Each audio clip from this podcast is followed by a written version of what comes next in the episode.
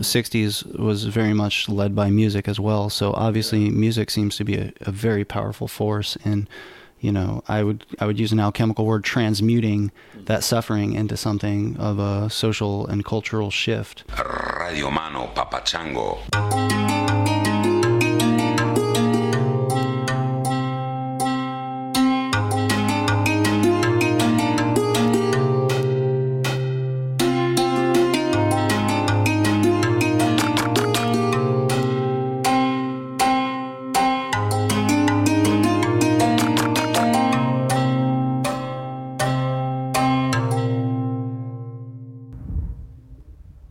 Hi Chris, my name's Bryce from Sydney, Australia.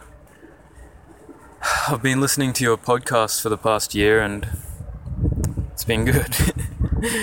The opening music really captures the sort of ambivalence I feel when I've been searching for meaning and doing what I think needs to be done, even when it's emotionally hard to do it. Anyway, I'll be walking across New South Wales with my mentor, Bhante Jason, the Theravada monk who ordained in Sri Lanka, but has been homeless walking around Australia for the past 7 years. I first met him 6 years ago, and this is the first time I'll be walking with him since that first meet. So, if you're around New South Wales, keep an eye out. It goes to all ears. Peace. Hey Chris, this is Alyssa, longtime listener of the podcast here.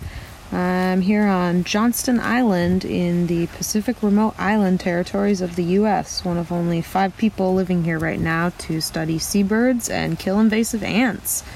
Your podcasts have been giving me a lot of comfort here. Even though the internet's so slow, I haven't been able to download any since December. So if you don't play this until the summer, I probably won't know the difference, as we won't be getting back into civilization until June.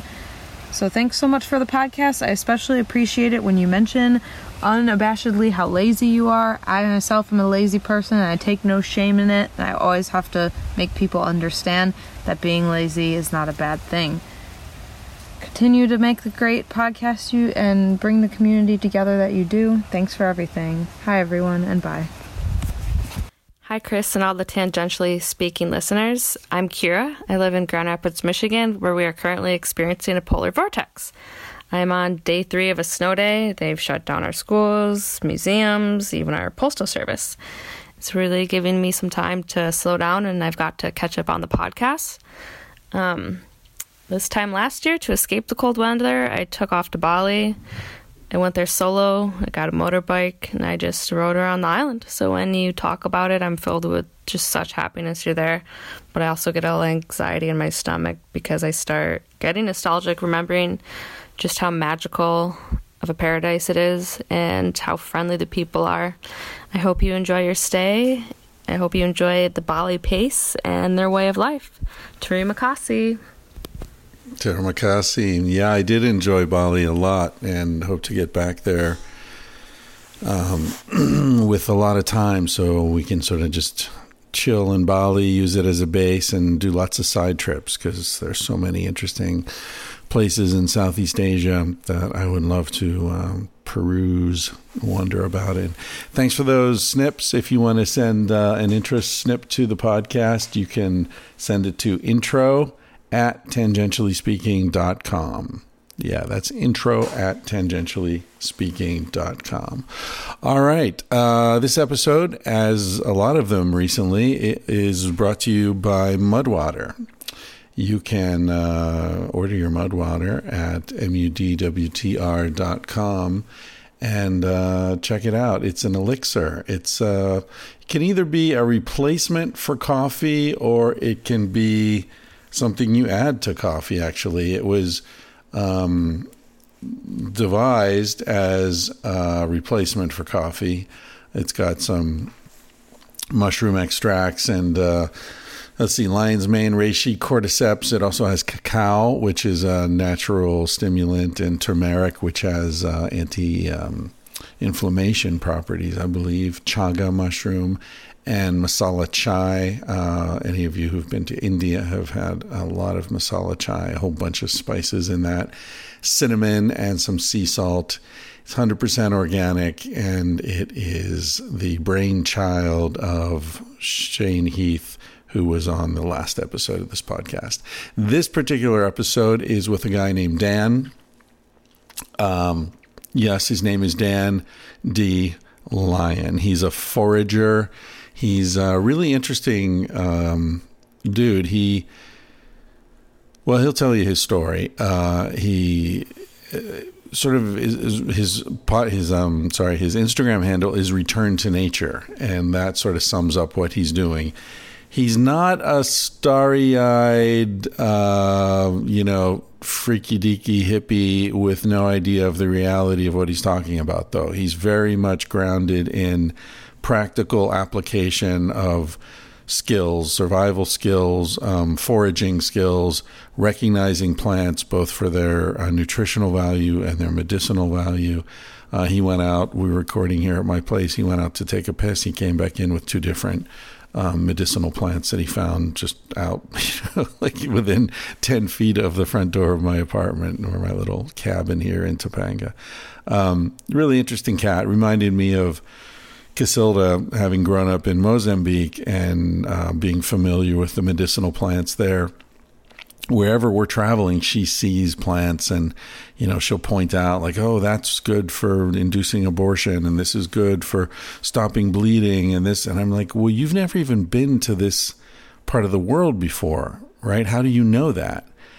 And I guess it's that there are similarities in the leaf structure and, that you can sort of see almost like family resemblances between plants.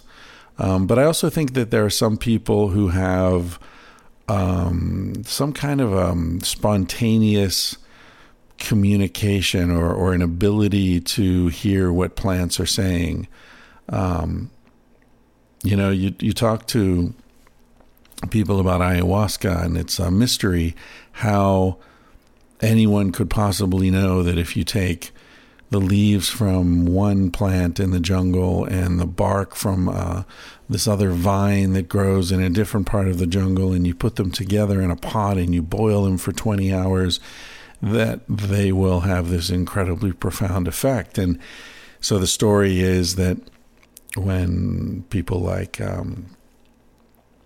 Wade Davis or Richard Evan Schultes, Wade Davis's professor at Harvard, who did the real interesting travels in the Amazon in the 40s and the 50s and identified lots of psychoactive plants. When he talked to the native people, they would say, well, our ancestors told us and, it's been passed down through the generations. And you say, but who told the ancestors? And they say, well, the ancestors watched the animals sometimes, but no animals were making ayahuasca brew, right? That might work for what seeds are edible or, what's good if you have an upset stomach or whatever. But I don't remember who told me the story, but eventually someone said, look, the plants speak to us. You white people don't understand that, but the plants communicate with us. While we're talking about this particular issue, it just occurred to me, I've probably never recommended this book to you, but if you're interested in this kind of stuff, there's a beautiful book that was recommended to me by Andrew Weil many, many years ago. It's called The Wizard of the Upper Amazon.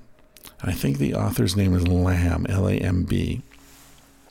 And basically, if I remember correctly, it's easily 20 years since I read this book, but what I remember is that it's the story's written by a guy who worked for a logging company, and he was sent to Peru to spend a few months traveling around in the jungle, identifying trees to decide which areas should be logged and which shouldn't, and so on, what was economically viable.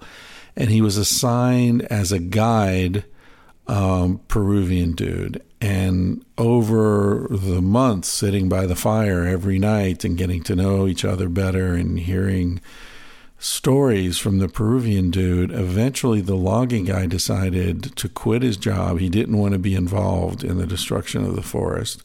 and instead to write a book about the Peruvian guy's life because it was so extraordinary. And essentially, the story was that the Peruvian guy was out with his uncle and his father. I don't know if they were hunting or what they were doing, and the two men were killed by Indians, and the boy was taken, maybe 7 or 8 years old, taken back to the Indian village. And he was raised as one of them and was taught to be a shaman, a healer. And the reason for this was that the current shaman had had a vision where he was told that they should get a boy from the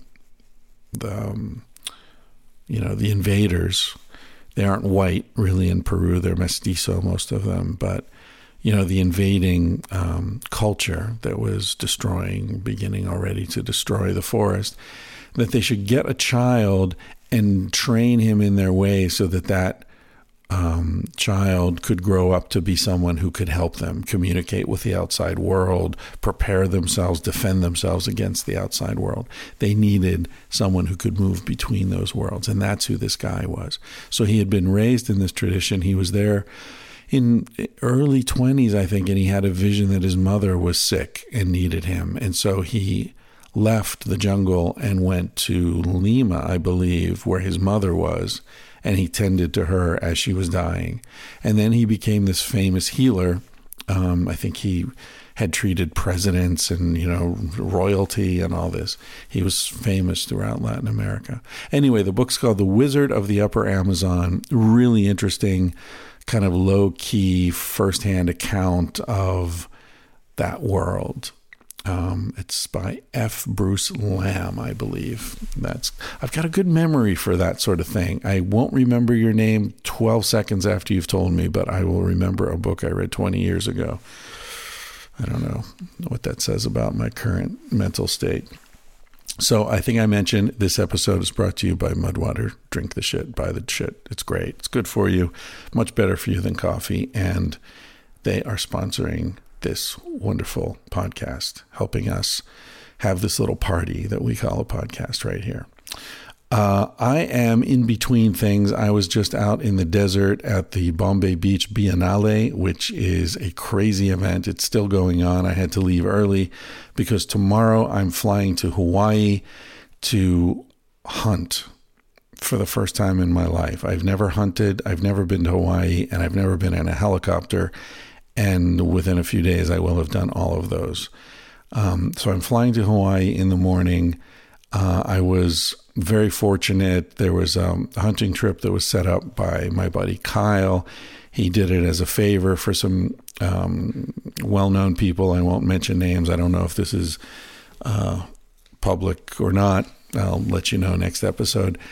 Anyway, one of them couldn't go at the last minute, but everything was already paid for. This is like a high-end VIP, flying into remote areas with guides and catered and all that. Anyway, one of the guys couldn't go, and they all know me, and somebody said maybe Chris can go. And so I got slotted in at the last minute. All I have to pay for is my ticket out there and back. It's a bargain, an amazing experience. I get to meet some very interesting people, spend some days in Hawaii in a tent. We're going to Molokai Island and hunting axis deer. So I've never killed anything bigger than a salmon, to my knowledge. I think I hit a deer with my car once, but as far as I know, it got up and ran away. So it's going to be interesting. I don't know how I'm going to feel about it, but I've been eating meat most of my life, and I feel like there's some hypocrisy there. And I've wanted to do this for a long time, so I'm going to do this. And then next month, I have another trip planned with Kyle and Simon Rex, and we're going to go with our bows and hunt pigs. But this is unexpected, spontaneous trip to Molokai. And by the time you hear this, I will be in the air on the way. So wish me luck. All right, Dandelion, forager. Very interesting guy, has a lot of interesting thoughts on the state of the world, where we're headed, what to do about it, some possible responses to the dire situation we find ourselves in. And I really enjoyed meeting him. If you want to hear more from him, he did another episode with Anya Katz on her podcast called A Millennial's Guide to Saving the World. So if at the end of this you want to hear more, just go over to her podcast and find the episode with Mr. Dan DeLay and Return to Nature on Instagram. Thanks, everybody.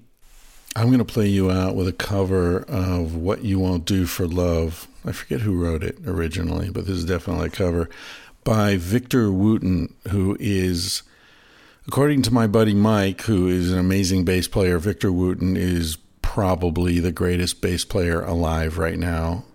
He's phenomenal. So listen carefully to this. If you're into the bass, you're going to dig this a lot. If you got headphones, put them on, turn it up. Victor Wooten is the bass player for Bella Fleck and the Flecktones. Bella Fleck plays banjo. I went to see him in Barcelona, and I was expecting like a bluegrass concert, which is fine. Not my favorite kind of music in the world, but, you know, be interesting. What I got was an awful lot of funk because Victor Wooten and his brother are both in the band. Bella Fleck plays the banjo through all sorts of synthesizers that make it sound like a cello or, you know, a horn section or whatever. It was one of the best concerts I've ever seen in my life. Man. Anyway, this is Victor Wooten, What You Won't Do for Love.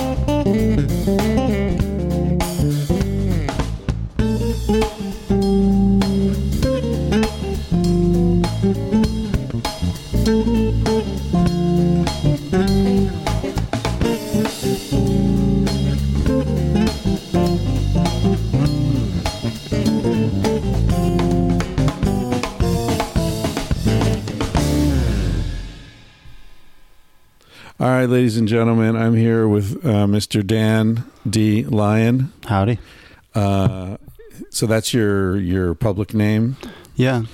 And what's your handle, and where do people find you? So on Instagram, it's Return to Nature, one word. On Facebook, it's Return to Nature Skills. And I also have a YouTube channel called Return to Nature Skills.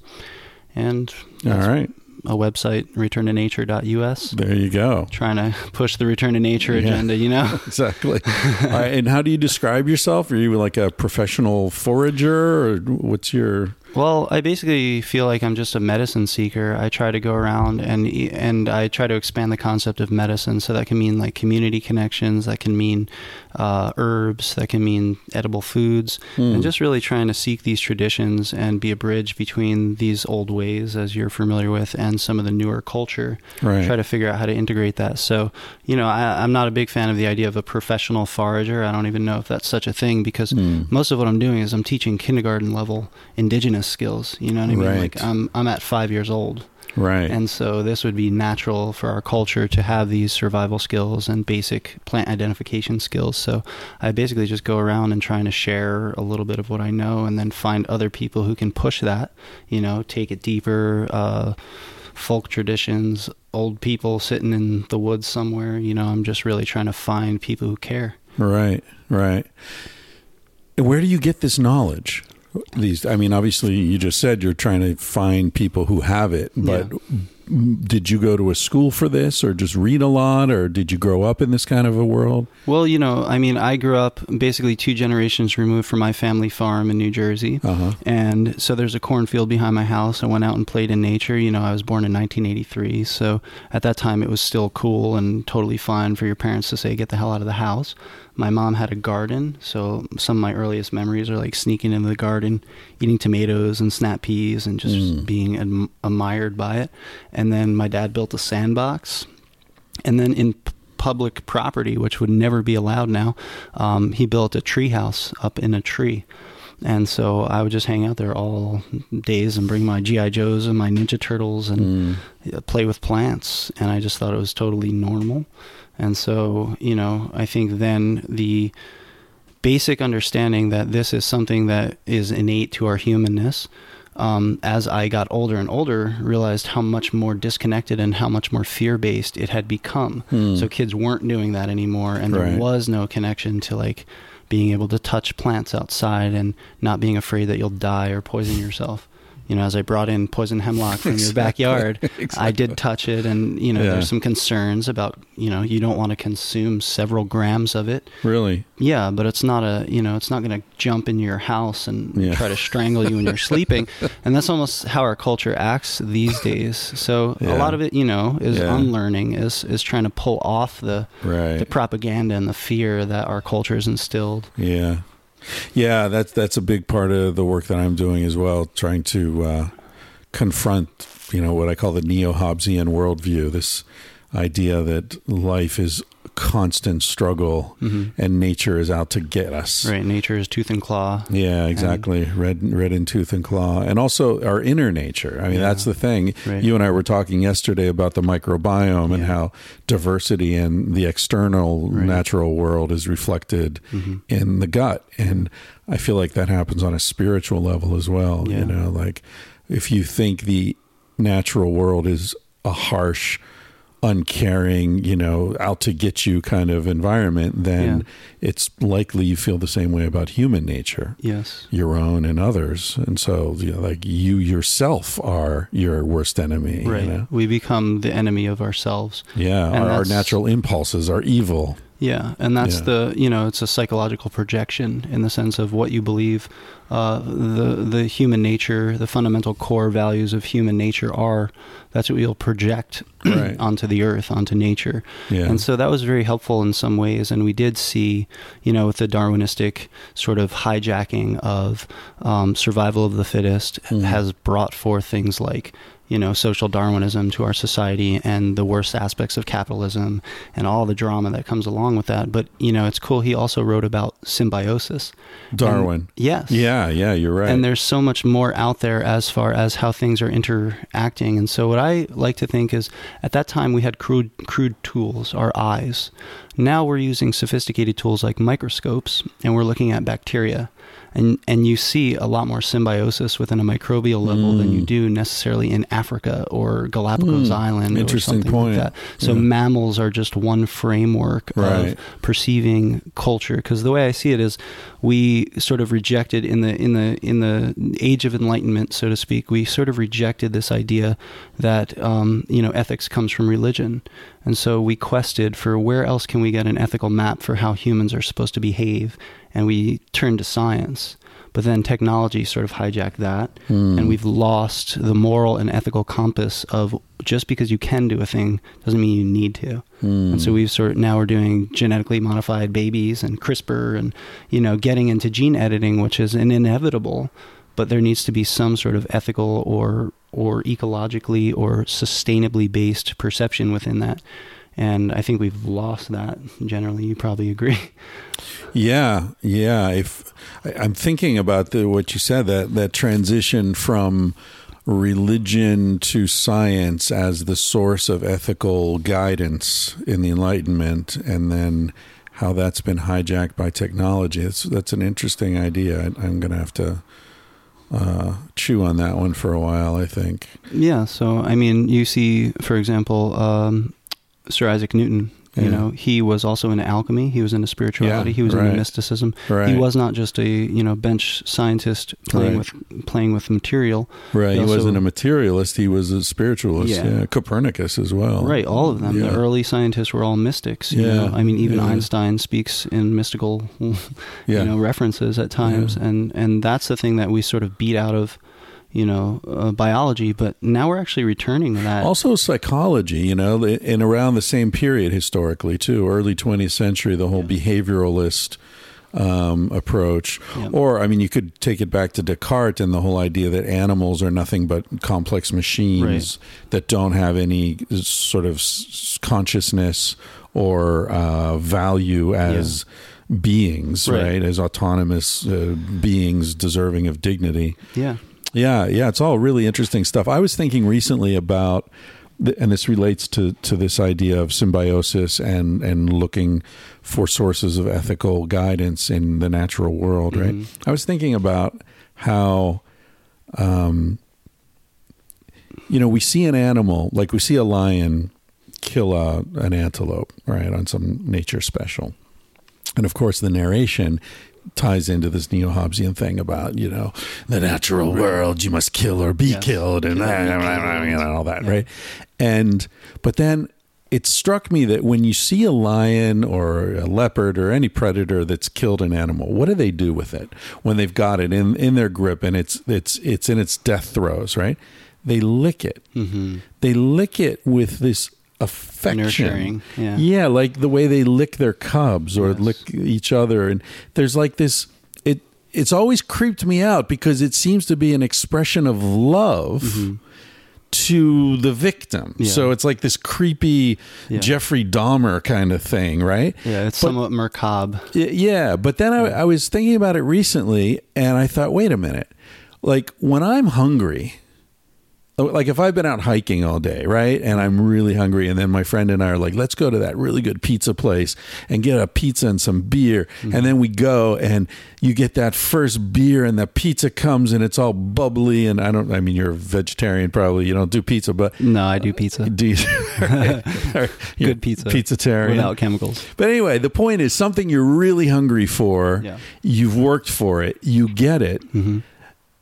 it's a fantastic feeling. Yeah. It's a feeling of love. It's a feeling of life. Like, I'm going to survive another day. Would we consider that like an oxytocin rush, or, you know, dopamine and oxytocin? Sure. I'm sure something. Like the hormones that are released are all pleasure hormones related to pleasure. But my point is that it's not like, oh, you know, you're my victim. Right. It's I'm gonna eat. I'm happy. There's like a, and you think about the American Indians, you know, they kill an animal. The sacred hunt. They thank the spirit of the animal for sacrificing itself. And so there is this sense of gratitude. Yeah. And so it's not that the natural world is harsh and full of this, you know, violence and murder and mayhem. It's our interpretation of it inserts that evil. Well, could it be a definition of they're doing it because they have to, and we are often doing it because we want to? Or maybe that's the projection on, say, a hunter, right? So an animal or a native person has to because they'll starve to death, and we can sort of go to the grocery store and supplement with that. So maybe the sacredness is also like, I have to do this because I'm going to survive, which creates a more nurturing experience. Yeah. My problem with that, the hesitation I have with that framing of it is that it suggests that the native person is reluctant, but forced to do it. Hungry. Hungry, right. Like, I don't want to kill this deer, but I have to because I have to eat.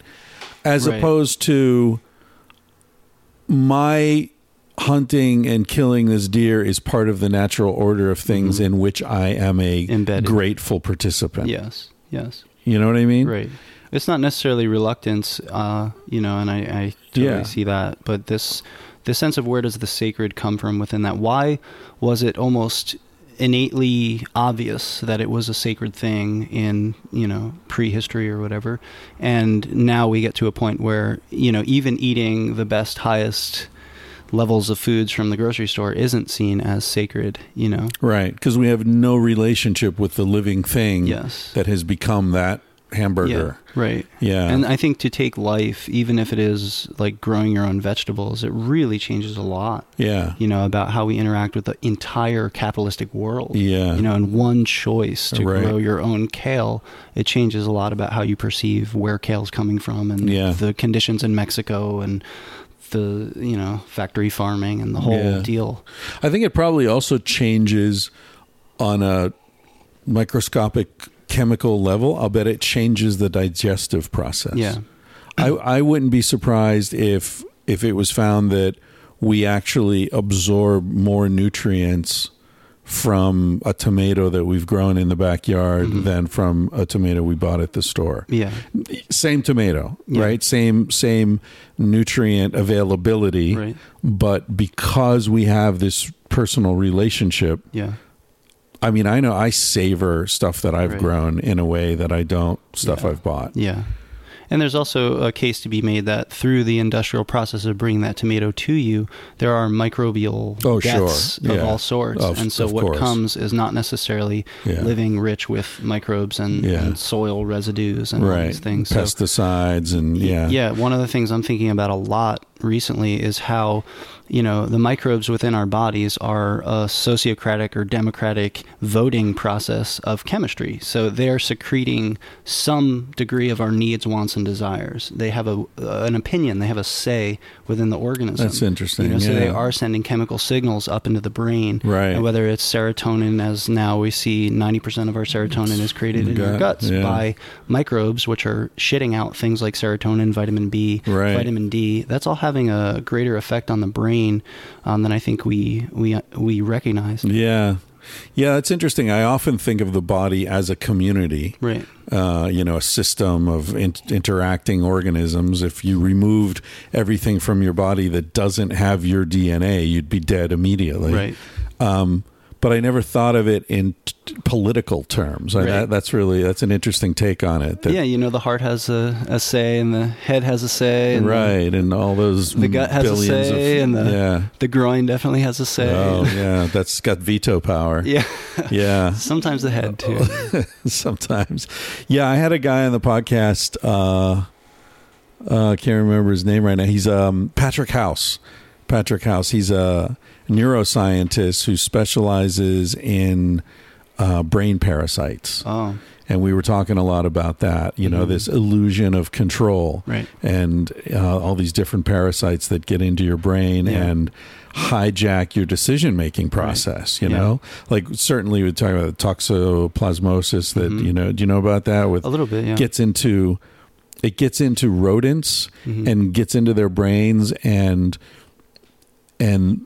they start to become attracted, like sexually attracted to the smell of cat urine. Uh-huh. So they go where cats are and then get killed by them yeah. because the toxoplasmosis can only reproduce in cats. Yeah, exactly. Isn't that crazy? That's a very sophisticated hunting technique. Yeah, you know? Exactly. Well, and there are lots of these brain parasites yeah. that take over the animal and guide the animal to where the parasite needs to be. Right. And toxoplasmosis in humans, people who are infected with it, their rates of suicide, depression, violence, and auto accidents mm-hmm. are much higher. Yeah. It's really interesting, you know, like what is going on? We have no fucking idea what's going on. Right. Yeah, well, those microbes are much more sophisticated and much more sort of influential than I think we've... You know, we came out of this paradigm that man is superior and all these germs right. can just die from our chemicals. Well, it's this separation from nature, yeah. right? The nature's out there. Yeah. We are these angelic right. creatures floating separate yes. from the natural world. It doesn't affect us. Yeah. Well, like you and I were talking yesterday, it seems like so much of the new thinking is actually a return to where, you know, return to the obvious. Return to nature. Yeah. Like, come on. You're yes. not separate from nature, man. Yeah. Like kids with asthma, that it's right. turning out that why is that? Oh, it's because they're not exposed to microbes right. when they're little. Their immune system. It's all coming out of the reverse. Exactly. So much of it is coming out of the reverse of what we need to be doing. So the idea of a war on microbes, that's what I was talking about, sort of at Wild Love Apothecary the other day. Yeah. And the war on microbes is something that really takes us out immunologically from the ecosystem that we live in. Yeah. The more we rely on external substances to take care of us or sterilizing agents, the more they actually end up sort of fighting back, but it's not fighting back. They're just creating novel responses to being damaged. You know, and as a result, right. we're boosting microbes and parasitic infections. And I also look at it like sort of a cleaning the countertop phenomenon. Like when you wipe out the countertop with bleach, things that are horrible like staph will have the upper hand. Exactly. Because it's able to be it's in a threshold that can deal with more toxicity. And that seems to be a general rule. Yeah. I know there are exceptions, but I've read a lot of stuff also with antibiotics, right? Mm-hmm.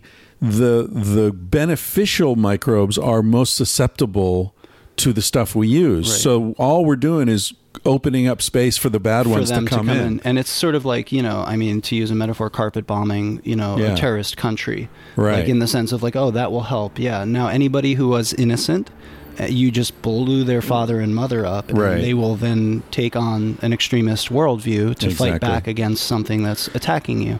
You're right. And that example is not far-fetched. That mindset is right. what leads to both those behaviors. Yes. It's a common mindset of our society. And I don't know what we could call it, sterilizing or, you know, this idea of getting, yeah. I mean, you know, genetic cleansing, racial cleansing, bacterial cleansing, wiping out biodiversity in any regard doesn't seem to be very beneficial for the entirety of the organism because biodiversity is what gives you the genome to continue to evolve, right? The more foods, the more diversity of foods we're eating, the more neuronal firing we get, the more microbes and the bacteria can respond to unique chemistry. So what our history has been since basically monocultures of grain is refining the inputs right. down to a very narrow chemical ratio, you know?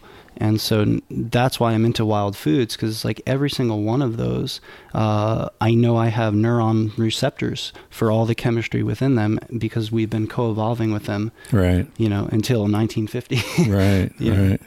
That's interesting, that connection between, you know, the plane flying over the cornfields, dropping the fungicide and the herbicide and the carpet bombing of Somalia. Yeah. it's the same thing. It's wiping out biodiversity. Yeah. Because, you know, what is Somalian culture? It has an added value to the greater whole of humanity. Sure. They've gone through unique expressions and experiences. They have unique microbial culture. They have unique plants. They have unique medicines in their jungles and forests. And, yeah. you know, it's all being wiped out. Right. Know?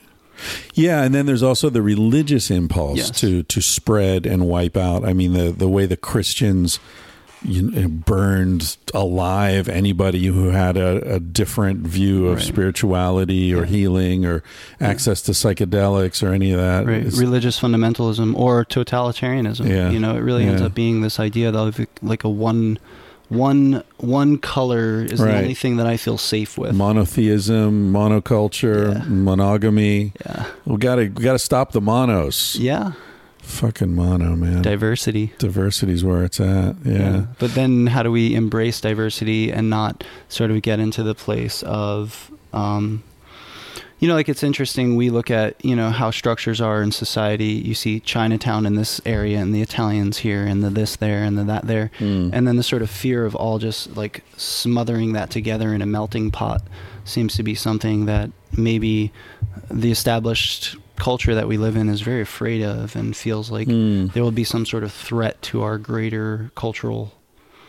All right. So then is this leading us? It's kind of ironic in a sense, because, you know, we're talking about American foreign policy and American approach to food and all, as being insistent upon, you know, wiping out diversity. And yet America is this country founded on the notion, at least ostensibly, right, that diversity is to be celebrated and welcomed. They had a few blind spots. Except for the blacks and the Indians. Or the women. And the women and the gays and the Jews and the Germans and the Italians and the Irish, except for them. And the terrorists and the Japs. And the Japs and the Chinks and but I mean, still, on paper. Yeah. Now, look. I'm not naive. I know that most of that was just like, oh, we've got this big continent. We need cheap labor. Come work here sure. and, you know, yeah. we'll get rich off your dreams, labor. The American dream. Yeah, the yes. American dream. But it did work yes. for a long time because yes. there was all this, you know, natural resources to be exploited, mm-hmm. et cetera, et cetera.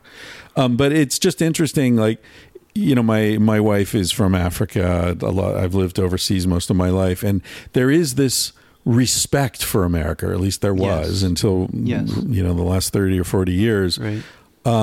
As a place where you can move to America and be American. Yes. I could live in Spain the rest of my life. I'll never be Spanish. Yeah. You can move to Japan as a child, right. speak perfect Japanese. You'll never be Japanese, yeah. you know? Yeah. So there is that something in the DNA of the United States that right. does accept diversity in a way that I don't think any other country does. It's true. And how do we resolve the inherent hypocrisy of that was only created on destroying a diverse culture that already was here? Yeah. And so I don't know that it can ever manifest in a healthy way with the inherent hypocrisy of how it was built. Like something of the spirit of yeah. the place yeah. is fundamentally broken because of the ritual that birthed it forth. So, you know, there's what it says on the Statue of Liberty: "Give me, you're tired, you're poor, you're weary." And that's how it has been. And there has been this inclusionary situation minus Native Americans, you know, minus indigenous people of this land. They didn't really have a fair share or shot. They weren't embraced into the culture. And so how can you have a culture which celebrates diversity based on, you know, a devastation of diversity? Yeah. Well, isn't there hypocrisy inherent in everything, though? Yes. But are we to resolve it? Are we to figure out our way through it, or just sort of leave it as it is? Is that a cultural process? Do we just sort of leave it hanging? Because I think then I don't know. Good question. It starts festering, you know what I mean? And so now we have these sort of Standing Rock or these movements that once it gets suppressed and festers, I think it comes out, you know, in sort of more and more toxic ways if it doesn't get met or addressed. Yeah. Yeah. I mean, I was thinking you were talking about, like, is there a healthy way for these things to manifest, you know, given the very flawed foundations of this country and this culture. I was thinking of blues and rock and roll, right? Yeah. Which come out of one of the greatest crimes in, you know, the history of humanity, slavery. Mm-hmm. And yet those, that kind of art form, the rock and roll, the blues, the jazz, they took over the world. It forced a certain level of respect.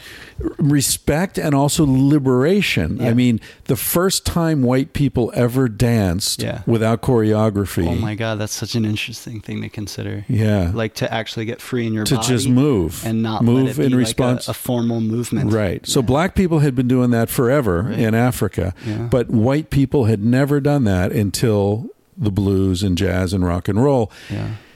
You know, and so that certainly, I think we would agree that that's a beautiful, beneficial, it's one of the best things that's happened in human consciousness, right? And yet it comes out of this incredible suffering. Yes. So maybe there is some redemptive possibility. Yes. You know, I don't know. Notice it was led by music. And I think, you know, the 60s was very much led by music as well. So obviously music seems to be a very powerful force in... You know, I would use an alchemical word, transmuting that suffering into something of a social and cultural shift. Music and sex, because you think and drugs and rock and roll. I mean, seriously, right. Like jazz comes from the root word jizz. Yeah, come. It means to ejaculate, right? Rock and jazzing, roll, which means to fuck. Yeah, and rock and roll is to fuck, right? And Jelly Roll Morton, one of the first blues guitarists. Yeah. Jelly Roll is pussy, right? It's it's all sex. Rock around the clock tonight. Like that's not about dancing, right? You know, it also is, and it also isn't. You know, it became once it got into the hands of white DJs. Right. But this anyone who wants to look this stuff up, there's a great essay called "Hear That Long Snake Moan." By Michael Ventura. Squeeze My Lemon? You mean that Led Zeppelin song is not about lemon? So you got my juices all out on the floor? Exactly. Right. Oh. You've been squeezing my lemon, baby. My Hear That Long Snake Moan by Michael Ventura. It's online. There's a PDF online somewhere. He gets into this whole thing about, the origins of rock and roll and jazz coming out of this West African tradition, going through the West Indies, actually infused with some Gaelic culture, because I'd never heard this before, but there were 100,000 Irish women and children sold as slaves in the West Indies. Mm-hmm. So that's why you have like the Jamaican accent sounds like an Irish brogue, right? Oh, very interesting. Sounds like nothing else from that area. It's because of the Irish slaves. Right. Even Bob Marley was half white, I believe. Right, know? His father was a white man. Yeah. Interesting stuff. Yeah, I remember there's something about he also talks about voodoo as being a syncretic mix of West African spirituality and Irish traditional pre-Christian kind of pagan rites. And also the banjo comes from an African instrument. Oh yeah. They say it's the only American instrument, but it's actually African as well. It's also this idea of syncretic, movements, and that's where. So due to these tragedies where two cultures are kind of forced together, they create some sort of syncretic religion, or, depending on how forceful Christianity was at the time, they try to take what they had and integrate it. So you see that in Mexico, you see that in South America, you see it all over the world. And then in America, it's kind of hard to get that to happen, because how do we take some of the old traditions, especially from Europe, right? So I think a lot about pre-Roman culture. What do we have of that? We have very piss poor historical account of what our ancestors were before Rome. Right. And any of the accounts are made by racist, bigoted, biased, totalitarian, the only people who rulers. Are literate. Yeah. Right. So how do we take all these cultural phenomenon we're experiencing, like from ayahuasca to Native American sweat lodges, to whatever pagan roots we have, to whatever's happening in America, to all the musical things, and how do we put that all together to some sort of syncretic thing that makes sense for everybody? Yep. Oh, cheers. Howdy. Just adjusting that because you're looking at me. And I like looking at you. You're a looker. Well, while you're talking to me. You're anyway. A looker. Yeah, so how do we do that? How do we take those?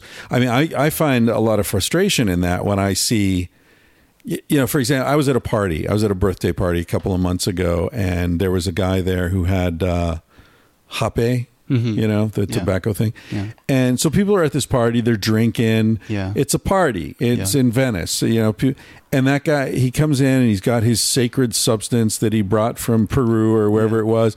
And he's going around offering it to people who've been drinking beer and wine and blowing this shit up people's and acting like it's this sacred. Yes. But there's no ritual around it. Set and setting. There's no, from my perspective, very little respect for the substance, for the culture that it came from, even for the people that he was offering it to. Right.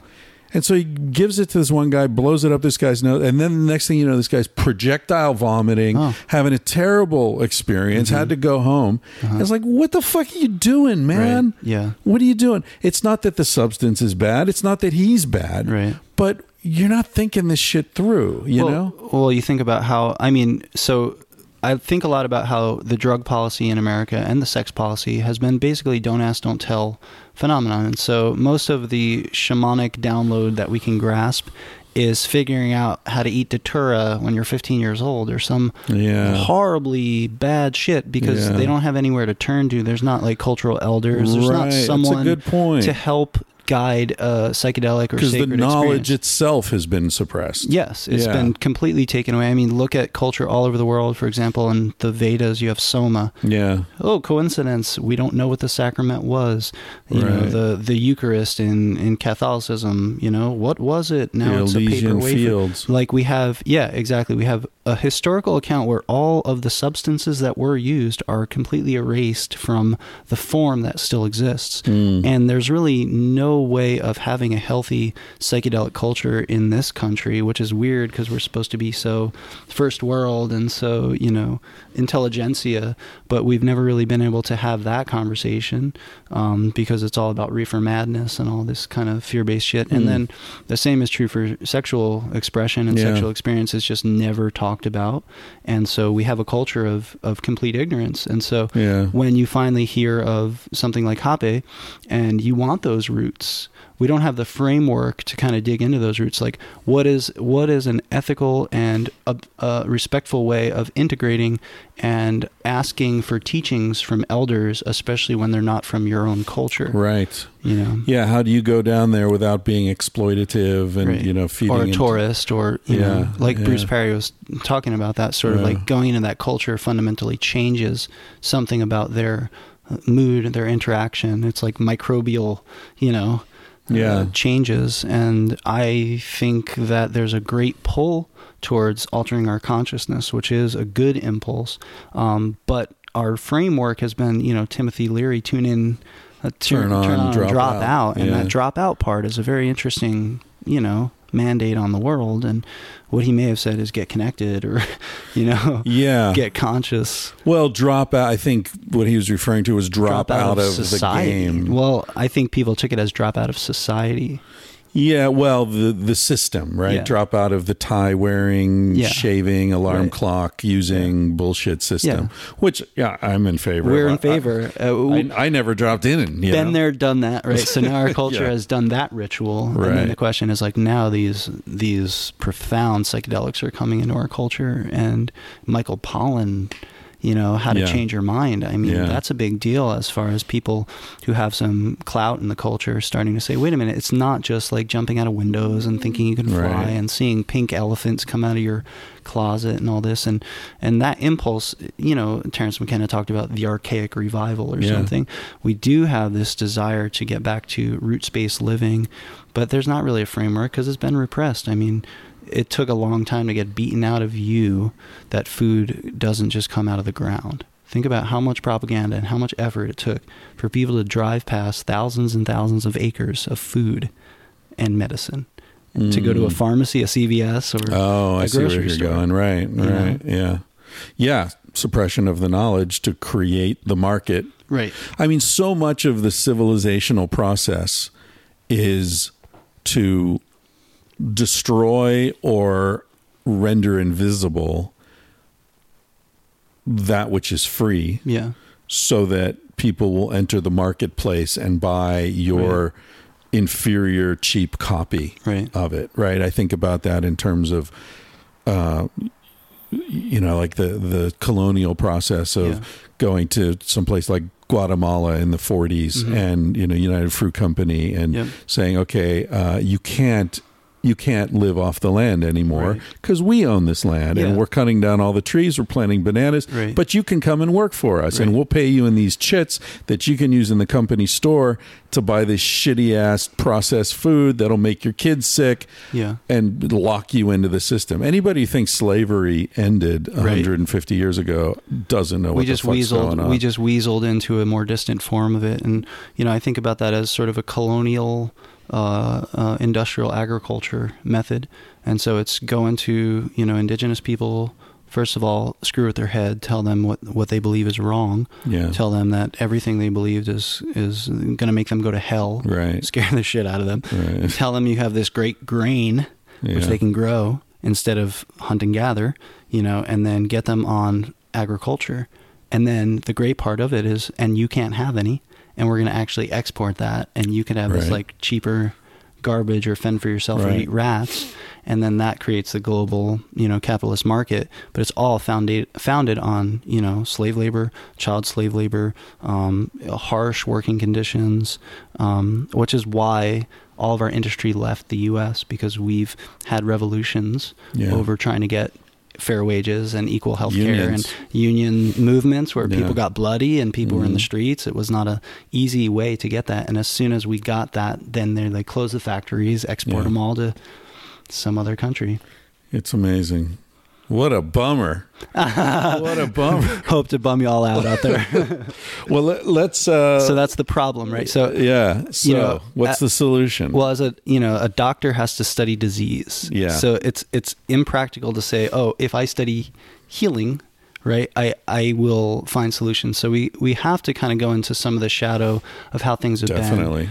Because there is so much blindness. Like, for example, you could go to the grocery store and it can have a nice sticker on it, like whatever it says, vegan, raw, gluten-free, like avocados, you know, can have a sticker that says gluten-free, you know, at this day and age. That's great. They got all the gluten out. Yeah. Transmutated it with their minds. Yeah. And so the question is like, all right, how do we scale that down? And I think that's where like the only solution I can come up to is start teaching foraging. You know what I mean? Get people to realize that there's food and medicine all over the ground, and some of it's profoundly helpful. You know, they say 70% of all pharmaceuticals are still derived from plants. Yeah. So I like to think about a tractor trailer coming in behind that big pharma, you know, building, and they're like sneaking in willow bark, whatever, to make aspirin. And aspirin is known to cause pinprick holes in the intestinal wall, lead to leaky gut, irritable bowel syndrome, things like that. And willow bark has not been. But what we have is, oh, well, willow bark is inferior, and it's like sort of pretend and sort of like woo-woo. You know? Yeah, because it can't be quantified. That, you know, Andrew Weil's work? Yeah. And that's one of his things that he wrote about way back in the 70s and 80s, how you take willow bark and you extract salicylic acid, right? Or you take the coca leaf and you extract cocaine, you know, or you know, the opium poppy, and so you extract one molecule or one chemical constituent. You remove all the synergistic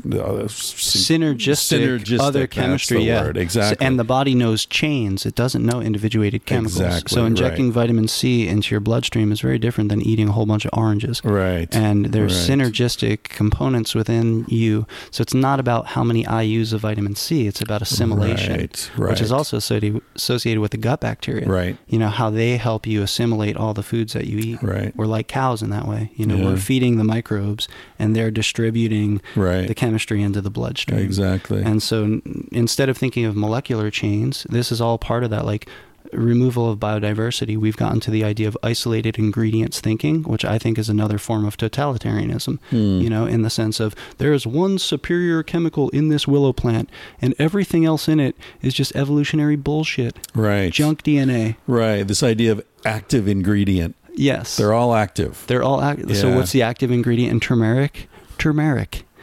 That's what it's been doing the last million years. Right. And if it had chemistry that was irrelevant to its evolution, it probably would have died. According to survival of the fittest, Darwinism would say. Right. So it's the same with the gallbladder, the appendix, all these organs that they're like, oh yeah, they're just junk. Like when I was a kid, they were taking out tonsils for no reason. Yeah. Just because it's a procedure. And that gets you down to, how those isolated ingredients are able to then be patented. And so when they're pulling, so there's the pharmaceutical industry, which isolates, creates a tag on the molecular chain, then can patent that. Right. Because you can't patent anything naturally occurring.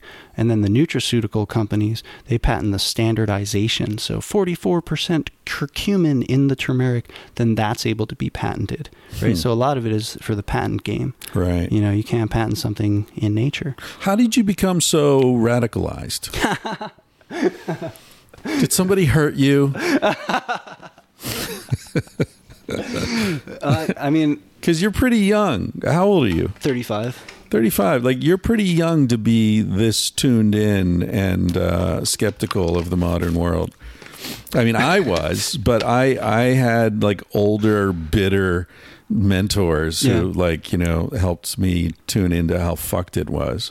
I just think that having a connection with nature, like just by the fact that my parents never scared the shit out of me about going outside is a huge step, And I was, my grandma was, a mystic, a weirdo. Oh, really? She was into crystals and tarot cards. So she just seemed to help me preserve my intuitive feeling. And then, it hurt me going to public school. Yeah, that'll do it. And that just felt like such a terrible way of inspiring me to grow and learn. And so I dropped out of high school. And I became in New Jersey? Yeah.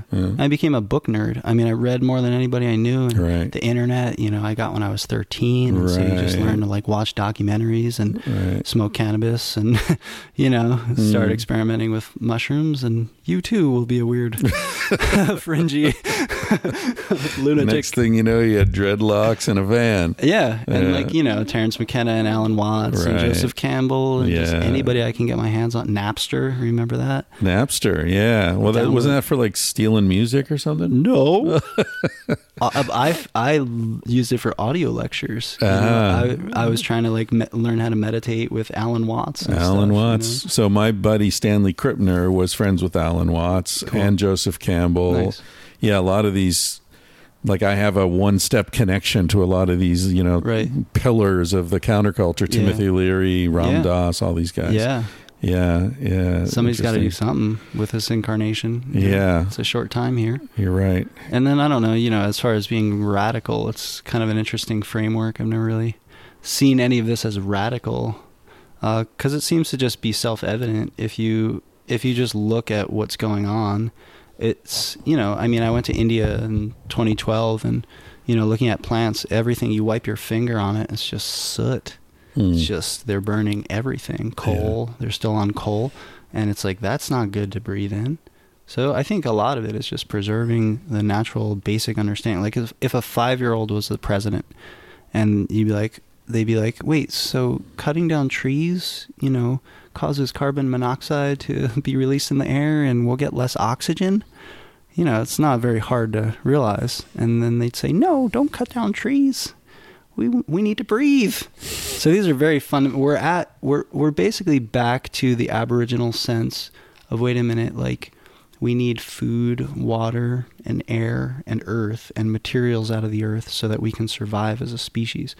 So that's pretty much, we're back to that global question of, can we still have drinking water on this planet for the next 100 years, or let's even say for the next 10 years, or will it all be poison? I mean, we are so close to the ocean deoxygenating, and that's game over. Yeah. And it's like fish, you could have all kinds of food out of the ocean. Yeah. You could have seaweed. You could have a paradise of foods to work with. Well, and this insect apocalypse, just in the... those mosquitoes? They're going after genetically modifying mosquitoes. Oh, yeah. And they just release some in a lab by accident or something? No big deal. Yeah. Yeah, and then they'll crossbreed, and who knows the effects. Right. It's like, so the tinkerers, is that a lack of an ethical map? Is that just blindness and egotism? Or is it... known. Like, because sometimes I think if we can realize that that's not good for the trajectory of the planet, do they ever think about that? Yeah, I mean, you and I talked about this a little bit yesterday when we met in the cafe. Like, my thinking in this area is that it's not directed by human beings. The trajectory of history is happening on a scale that's incomprehensible to us. We're like ants in an ant colony. Yeah. You know, there's no one leading the ant colony. Right. There's no one saying, okay, now we're going to go over here. Nobody has it figured it out. Nobody we're all just doing our little thing. Yeah. And that on some sort of fractal level, right, that results in a macro movement of culture. The ship is being driven by basically blindness or something. Well, because it's blind on our level. Yeah. You know, on our, I don't think we can. I think that I've talked about this before on the podcast, I think, but it's such a great image. There's this animal in North Africa, grasshopper, mm-hmm, that, they live dispersed. They're peaceful, chill. And when the rains come and the grasslands grow really quickly, right, all this grass sprouts, they propagate really quickly. The population rises. Right. Then the rains stop. The area with grass starts to diminish and get close. And so the population density of these creatures becomes higher and higher and higher. Mm-hmm. And it reaches a point where epigenetic changes kick in, and they totally change. Their bodies change. Yeah. I'm talking about individuals, not over generations, right?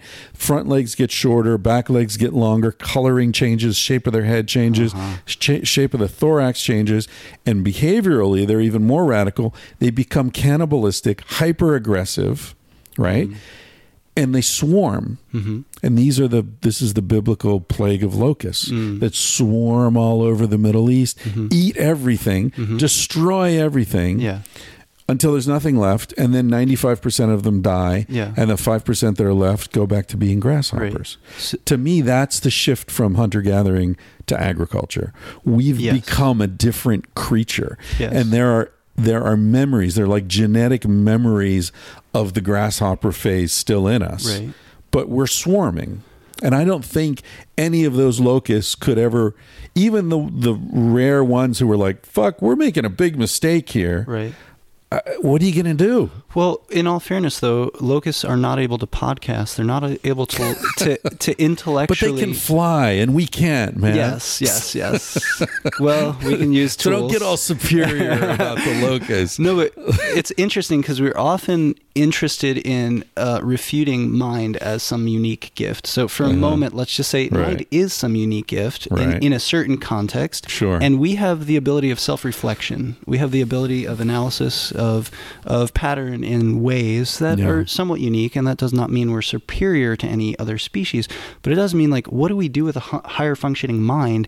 And then what do you think the role of psychedelics could be within engendering higher functioning mind to understand that, wait, maybe there is a way to sort of steer the ship in a more productive way? And then also, what role is the internet as far as that? Because, you know, once I thought, during any State of the Union address, imagine if Bob Marley, John Lennon, Martin Luther King, you name them, was doing a group webinar. Yeah. Would anybody watch the State of the Union? Mm. And, like, so cultural figures, right? There are beings who sort of crack the matrix to some degree to wedge open certain parts of things. Right. And I think as things heat up, we're going to see more of that, and it's going to be sort of like the end is nigh, like crazy people on the streets to some degree, you know, but it's also how does this ship get collectively steered? And I think about the most democratic option. Imagine if, for example, the government was an open source website where you could actually vote based on policies. Everybody was able to vote based on policies. And it could be like, should we frack the national forest? No. Take a vote.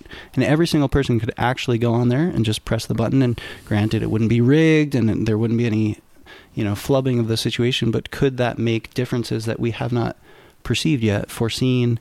You know, that's kind of a big deal. Fuck yeah. But the powers that be would never let that happen, right? Yeah.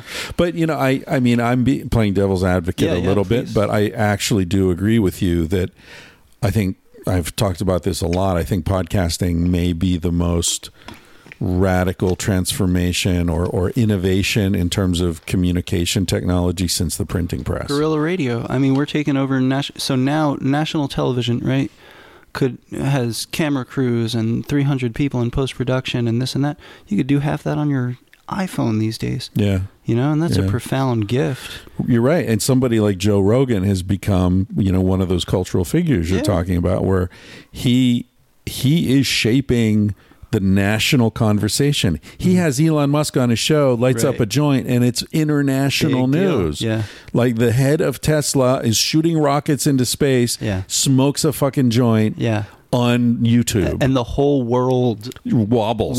Yeah, you're right. And so it's getting more and more capturable. Michael Pollan could not have written his book without Joe Rogan. Think about that. Say why? Because Joe opened the door. Opened the door to legitimate conversation on large scale. Yeah. About psychedelics. Yeah. Right. Joe's been talking about DMT and acid, you know, when his podcast was getting 30,000 downloads and now it's getting 1 million per episode or more, and he's still talking about it. Yeah. Why? Because there's no company breathing down his neck telling him he can't talk about that, right? Because it's not the New York Times, it's not ABC.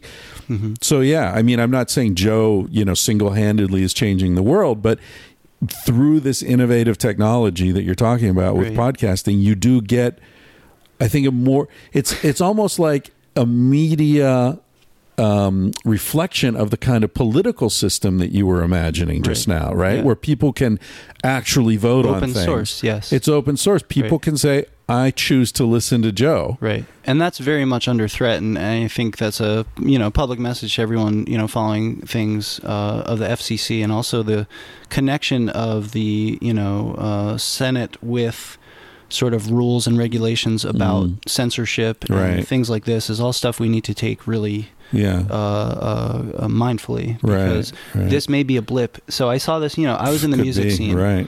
Mm. And so, you know, the idea of music is, you know, you get a record contract, you do what they tell you. We broke out of that for a couple decades, you know, and underground music was a thing where you can make your own money, you could do your own tours, you can say no thank you to that whole thing. And now we're back to Spotify, and you get 20 cents a download. And so they found a way, like, as soon as they lost the grasp of that. Dude, if you got 20 cents a download, you're getting like a 20th, you know, 2/10,000th of a cent per download. Yes. Yeah. Yes. Yeah. Point taken. Anyway, so, I sorry. Exactly. You, so that's the whole. So they control the medium again. Yeah. It's like you let the rope loose a little bit, and then you cull it back in once you understand exactly the playing field. Right. You know, and so now we're in a position where we have this sort of open technology, right? And it's a window in time, and, you know, like I've seen, for example, torrent, you know, that all was a big thing for a couple years, and it's mostly refined now, you know. I know that there was my friend was playing reggae at a bar, and some of it was Bob Marley's music, and they actually, the record company, a representative came to tell that bar that they'd actually have to pay for him to play those songs. And so this is where the freedom of expression is something that we need to sort of hold the line on. So you got to pay to cover a Bob Marley song? Yeah, because the record label held rights, you know, to his music. But I didn't know you had to pay to cover, like, in a bar. That's crazy. But, you know, I mean, if you're making a record. The weird thing is I was Instagram living it like 2 days before they showed up. So that's pretty weird too. I mean, you think they picked it up online? Not necessarily, but it's just, as we see the smartphone being self-monitoring and tracking device. So we are now exposing ourselves to more of our intimate nature as a society, as individual humans, than we ever have. And that's sort of the bone, right, that we're being given. So it's fun. We're doing podcasting, we're expressing ourselves, but at the same time, we're also contributing to the algorithms. Yeah. We're also allowing we're being harvested. Yes. Yeah. Our intelligence, our thoughts, our dreams, our hopes, our aspirations, our fears, our beliefs, our political views are being crunched numerically by the machine. Yeah. Oh, man. Sorry to end on a depressing note. It's true. I was just thinking "Welcome to the Machine," that great Pink Floyd song. Welcome, my son. Yeah, that's great. About the music industry. Yes. Yeah, they were fantastic. I mean, it's funny. We've been talking for almost an hour, and I feel like we haven't even really addressed what I thought we were going to talk about, which is the whole foraging thing, right? So, you dropped out of high school. Then what'd you do? Then I basically hermited out, played the guitar, set up my stereo to where I could play guitar to all my heroes, The Doors, Jimi Hendrix, whatever it was.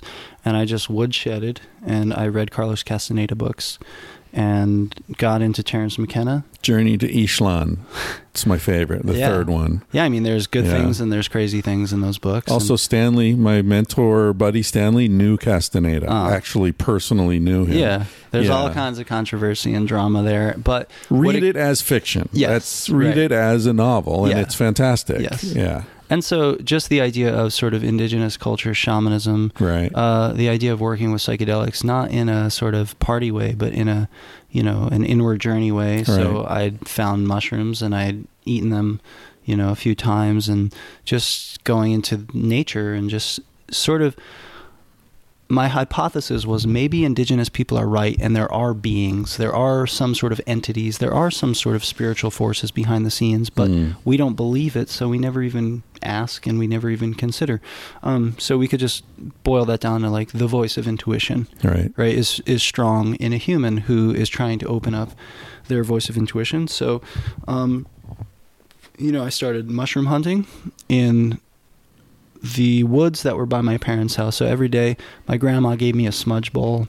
I would go burn sage. I would walk the trails, and my pact with nature was, teach me about mushrooms and I'll clean up garbage. So because they both looked sort of similar, it was a garbagey area, right? Just this little park nobody cared about. So almost every day I'd go walking, and I would just try to feel my intuitive sense. And it would be a color, and I'd go there, and it'd be a piece of garbage, and so I'd pick that up, and sometimes it'd be a mushroom. So it took about 2 years for me to teach myself how to eat my first mushrooms out of the woods, honey mushrooms, which I had found there. So then I kind of became the weird kid in the family that's eating the weird mushrooms, and it was kind of when my family got together, I usually had some mushrooms cooking, and they were ooh, but my grandfather was oh, where did you find those? And I'd said oh, back over there, and he's oh, that's so interesting, because that's where my grandparents came from Italy to go mushroom hunting. And I was okay, so there's some sort of ancestral jokes on me. Just by sort of opening myself up and surrendering to trying to have a deeper connection with ecology, or get my own food, or live more primally, right? I tapped into a lineage of my ancestral family, and that was actually where my whole family farm was, and I didn't even know that at the time. So just kind of trying to flow through that. And then I spent 10 years in a band or so, and that music industry just got, less naturally connected, living in a bus, driving 6 hours a day, playing at Danny's. I was Mr. Cooler with my you had your organic-y stuff, right?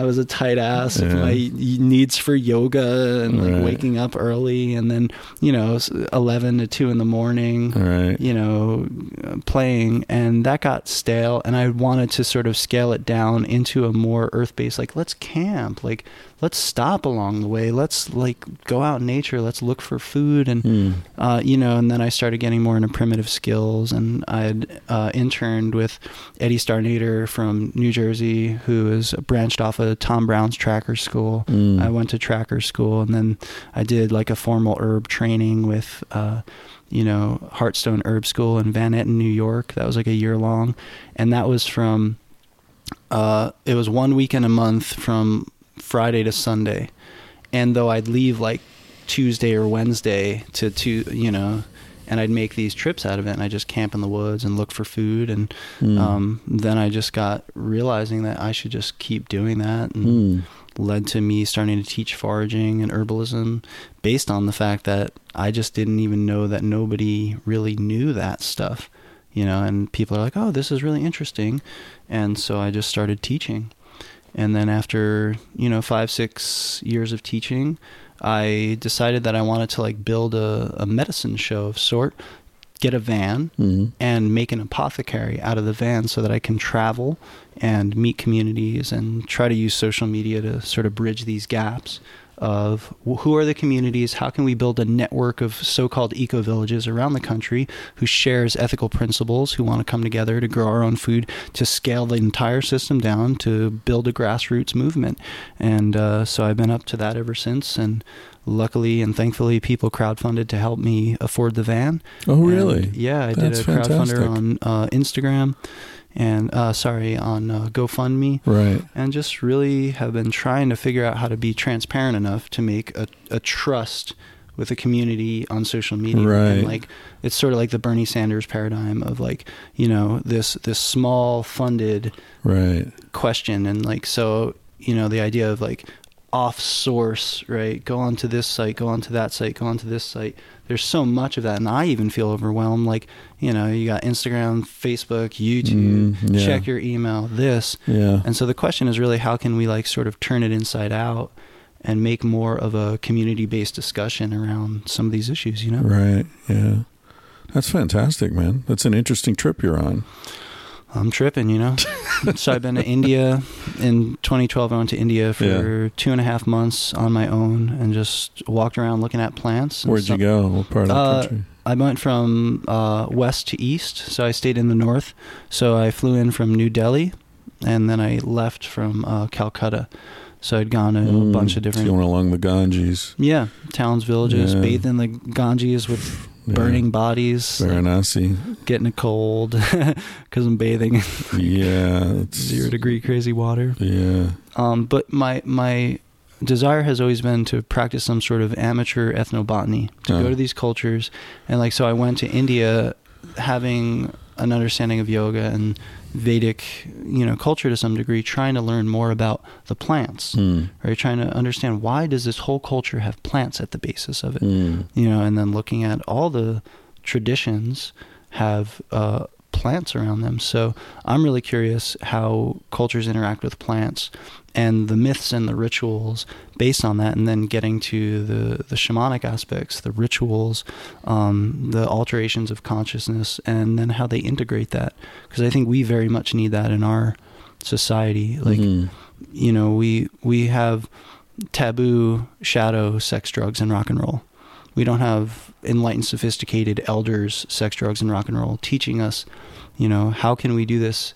How can we receive ayahuasca culture in a sane and sustainable way? And if we were smart, we would put the oldest, wisest people on Instagram Live to listen to them, or on national television. Or on podcasts. Yeah. You know, I brought Stanley to Rogan's podcast. Nice. Just want to, I was so proud that Joe was into it and Stanley was into it, and like, have an elder, you know? Yeah. I agree. It's interesting. I often think, you know, you made the parallel earlier, the connection between, you know, the don't ask, don't tell approach to not teaching to sexual education, of which there is very little. And I often think, if we taught kids to drive the way we teach them about sex, it would be like, okay, here's the keys, go learn, try not to wreck the car, right? That's ridiculous. Yes. But that's how we teach them. Yes. You know, try not to get pregnant, right? Try not to get an STD, right? Try not to break anyone's heart, which is fear-based. You know, it's all don'ts. It's all don't. Yeah. And there's no how to do anything. Right. Just don't do this or that. And also all the paranoia around, like, every other realm of teaching is, you have young people learning from older people. Yeah. Sexuality, young people learning from young people. That's explicitly illegal. Yeah. You know what I mean? If like a 35-year-old man or woman is teaching a 17-year-old, that's a ticket to prison. Right. Yes.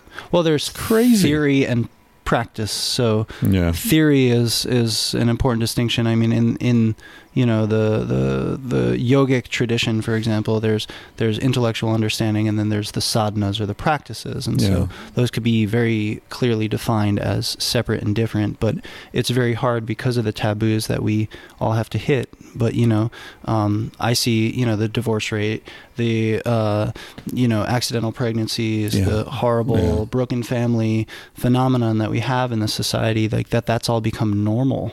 Yeah. You know, and I think that's from a lack of having people to turn to. I mean, in my own upbringing, like the idea of masturbation or sex is entirely taboo. There's shame. You know, something I think that we don't talk about enough as men is like there's a lot of shame-based paranoia and propaganda put on us too. Toxic masculinity. Circumcision is not the most beneficial first experience of your genitalia that you can imagine. Yeah. You know, and even though we don't have conscious recollection, right, we have some sort of, you know, shift in our expression as humans. And of course the shame of Christianity, the shame of, you know, all the drama around it is a big topic to unpack. So thanks for doing your part in it.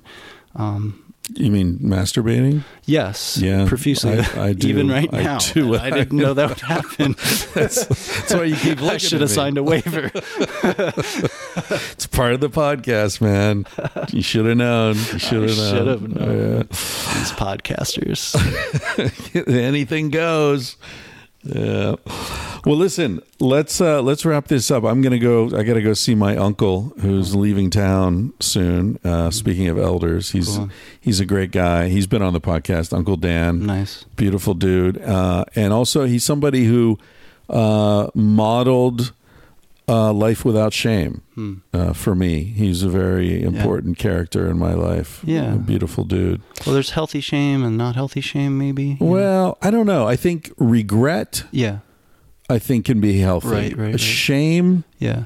I mean, I think there's an important distinction there, you know? Yeah, we definitely, like, you learn by realizing that you made mistakes. Yes. You know, you hurt people you shouldn't have hurt, whatever, you lied. It's almost becoming fashionable in our culture to never regret, you know, this whole kind of movement. Yeah. Like, I never have regrets. Right. Like, then I wouldn't be me. Yeah. Well, maybe you aren't the best fucking version of you. Well, you know what I mean? We're all growing. Yeah. We're all still growing. Right. That's the number one thing. So I think regret is good. Yeah. You know, or functional, but shame, it's hard for me to think of a good, I mean, I think shame can be useful in terms of social control.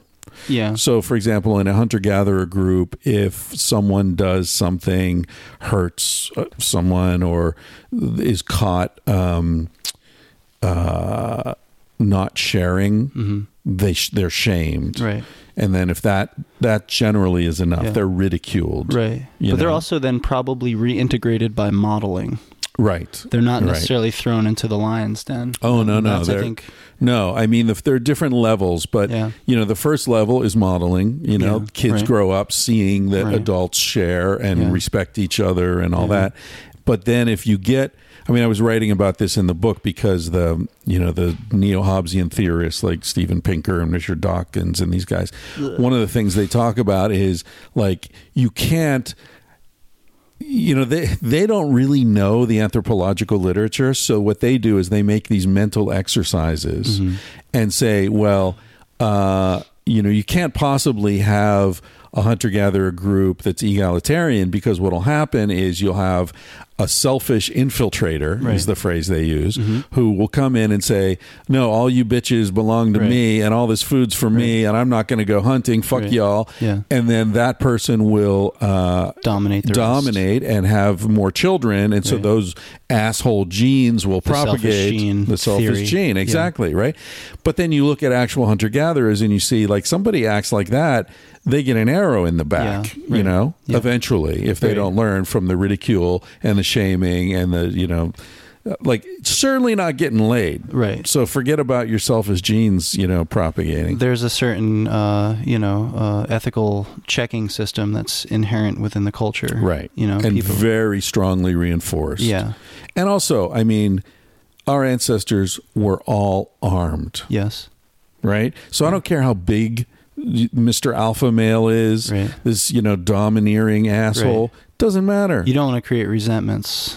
You definitely don't want to live in a society of kill or be killed. Right. Yeah, exactly. But you know, some we have historical context, so to speak, of that kind of mentality blossoming, and sometimes, Genghis Khan, Alexander the Great. Sure, but not in hunter-gatherer groups. Not in hunter-gatherer groups. Genghis Khan wouldn't have lasted long. Is that because they followed the oracles, the seers, the shaman? Weren't those influential people more than like a tribal leader? The warriors were under the elders. Right? Yeah, well, also, it's, different... cultural contexts had different ways of reinforcing it. For example, the Iroquois Nation, which, the land where you grew up, a lot of it was Iroquois. They had the council of the men, but then there was the council of the women who had to approve or deny whatever decision was made by the council of men. Benjamin Franklin, you may know that. Well, yeah, he was familiar with it, and that the bicameral or, equal branches of government idea probably came from the women, the Iroquois. Yeah, exactly. They're coming back. Yeah, the women, they are coming back. The Democrats have quite a few, but let's hope. Keep on trying to help us to find these maps. It's super important.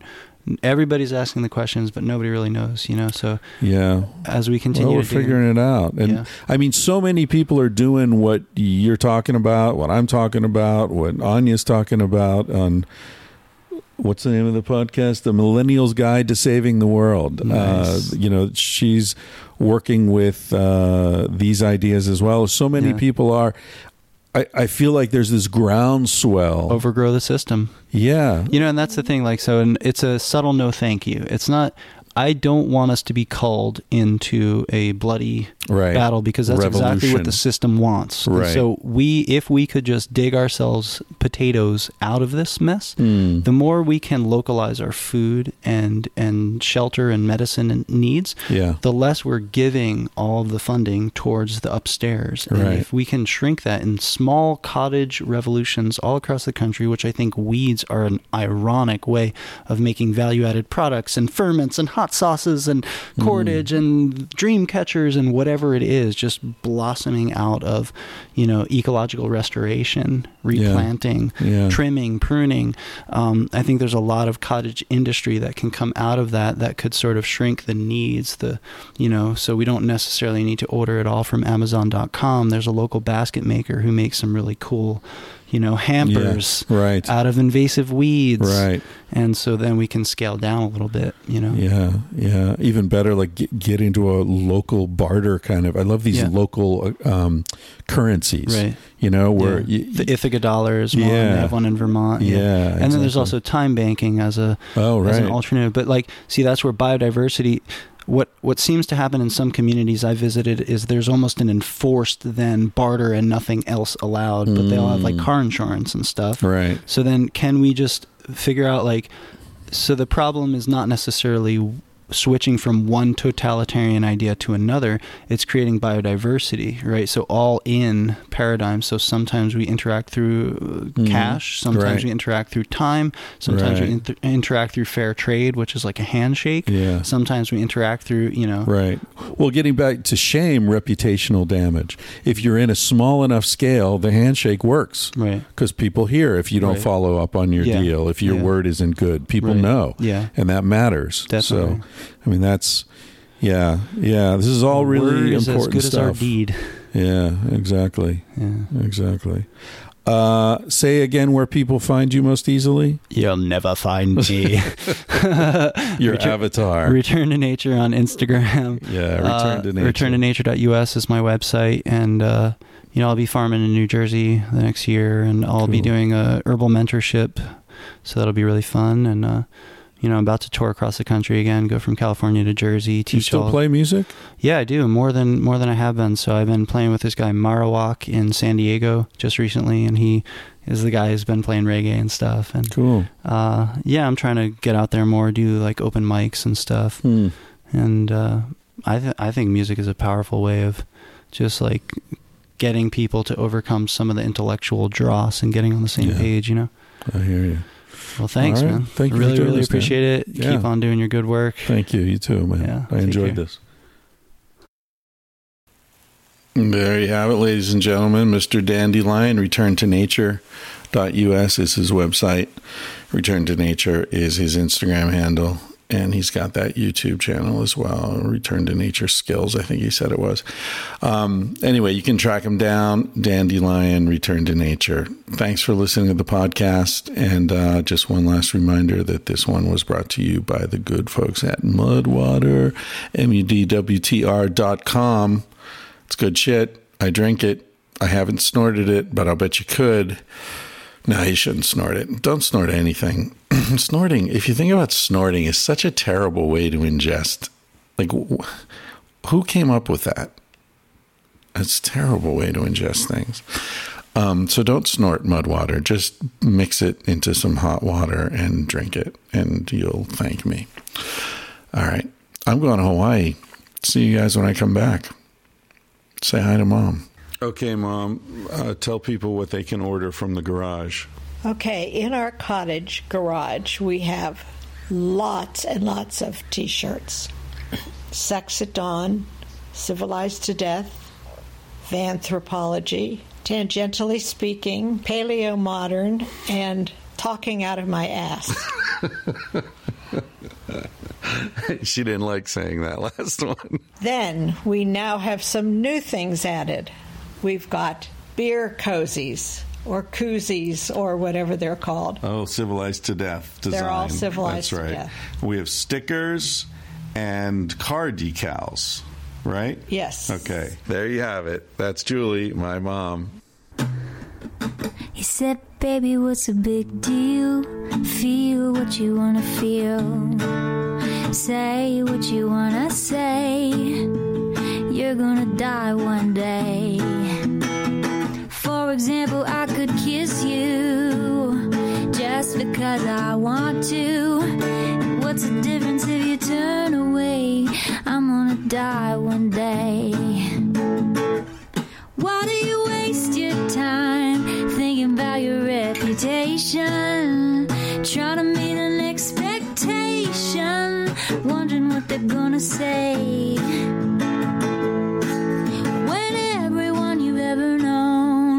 Headed for a headstone. I don't want to give the end away, but we're gonna die one day. Your body is an animal, doesn't ask for much. A little music and a soft touch. Why don't you let it out to play? Your heart is in a birdcage, singing in your chest. You wanna shut it up but give it a rest. You're gonna die one day. Why do we waste our time thinking about a reputation? Running from a confrontation, wondering what we ought to say. When everyone we've ever known is headed for a headstone. I don't wanna give the end away, but we're gonna die one day. We're gonna die one day. We're gonna die one day. So baby, what's a big deal? If you wanna be free, say what you wanna feel. Spend the night with me. I'm gonna take you up in my arms, and if we must go down, we'll go singing to the smoke alarms. We'll dance into the ground.